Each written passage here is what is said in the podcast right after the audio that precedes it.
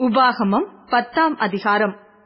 அக்காலத்திலே கர்த்தர் என்னை நோக்கி நீ முந்தினவைகளுக்கொத்த இரண்டு கற்பலகைகளை வெட்டிக்கொண்டு மலையின் மேல் ஏறி என்னிடத்தில் வா. ஒரு மரப்பெட்டியையும் செய்வாயாக.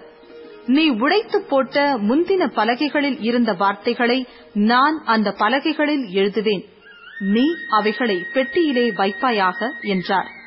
அப்படியே நான் சீத்தி மரத்தினால் ஒரு பெட்டியைச் செய்து முந்தினவைகளுக்கொத்த இரண்டு கற்பலகைகளை வெட்டி அவைகளை என் கையிலே எடுத்துக்கொண்டு மலையில் ஏறினேன். முன்னே சபை கூடி வந்த நாளில் கர்த்தர் மலையில் அக்கினி நடுவிலிருந்து உங்களுக்கு விளம்பின பத்து கற்பனைகளையும் அவர் முன் எழுதியிருந்த பிரகாரம் அந்த பலகைகளில் எழுதி அவைகளை என்னிடத்தில் தந்தார். அப்பொழுது நான் திரும்பி மலையிலிருந்து இறங்கி அந்த பலகைகளை நான் செய்த பெட்டியிலே வைத்தேன். கர்த்தர் எனக்கு கட்டளையிட்டபடியே அவைகள் அதிலே வைத்திருக்கிறது. பின்பு இஸ்ரவேல் புத்திரர் பெனையாக்கானுக்கு அடுத்த பேரோத்திலே இருந்து மோசேராவுக்கு பிரயாணம் பண்ணினார்கள். அங்கே ஆரோன் மறித்து அடக்கம் பண்ணப்பட்டான். அவன் ஸ்தானத்திலே அவன் குமாரனாகிய எலையாசார் ஆசாரியனானான். அங்கே இருந்து குத்கோதாவுக்கும் குத்கோதாவிலிருந்து ஆறுகளுள்ள நாடாகிய யோத்பாத்துக்கும் பிரயாணம் பண்ணினார்கள். அக்காலத்திலே கத்தருடைய உடன்படிக்கை பெட்டியை சுமப்பதற்கும் இந்நாள் வரைக்கும் நடந்து வருகிறது போல கர்த்தருடைய சன்னதியிலே நின்று அவருக்கு ஆராதனை செய்வதற்கும் அவர் நாமத்தை கொண்டு ஆசீர்வதிப்பதற்கும் கர்த்தர் லேவியின் கொத்திரத்தை பிரித்தெடுத்தார். ஆகையால் லேவிக்கு அவன் சகோதரரோடே பங்கும் சுதந்திரமும் இல்லை. உன் தேவனாகிய கர்த்தர் அவனுக்கு சொன்னபடி கர்த்தரே அவனுக்கு சுதந்திரம். நான் முந்தின பிரகாரமாகவே நாற்பது நாள் இரவும் பகலும் மனையில் இருந்தேன். கர்த்தர் அந்த முறையும் என் மன்றாட்டை கேட்டு உன்னை அழிக்காமல் விட்டார். கர்த்தர் என்னை நோக்கி நான் கொடுப்பேன் என்று அவர்களுடைய பிதாக்களுக்கு ஆணையிட்ட தேசத்தில் அவர்கள் போய் அதை சுதந்திரித்துக் கொள்ளும்படி நீ எழுந்து ஜனத்திற்கு முன்பாக பிரயாணப்பட்டு போ என்றார்.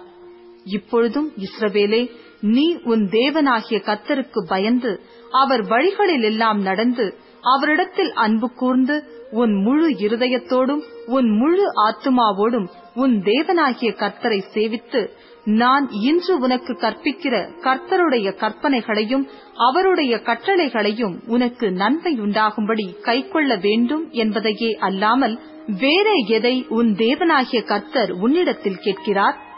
இதோ வானங்களும் வானாதி வானங்களும் பூமியும் அதிலுள்ள யாவும் உன் தேவனாகிய கர்த்தருடையவைகள். ஆனாலும் கர்த்தர் உன் பிதாக்கள் மேல் அன்பு கூறும் பொருட்டு அவர்களிடத்தில் பிரியம் வைத்து அவர்களுக்கு பின் அவர்களுடைய சந்ததியாகிய உங்களை இந்நாளில் இருக்கிறபடியே சகல ஜாதிகளுக்குள்ளும் தமக்கென்று தெரிந்து கொண்டார். ஆகையால் நீங்கள் இனி உங்கள் பிடரியை கடினப்படுத்தாமல் உங்கள் இருதயத்தின் நுனித்தோலை விருத்த சேதனம் பண்ணுங்கள்.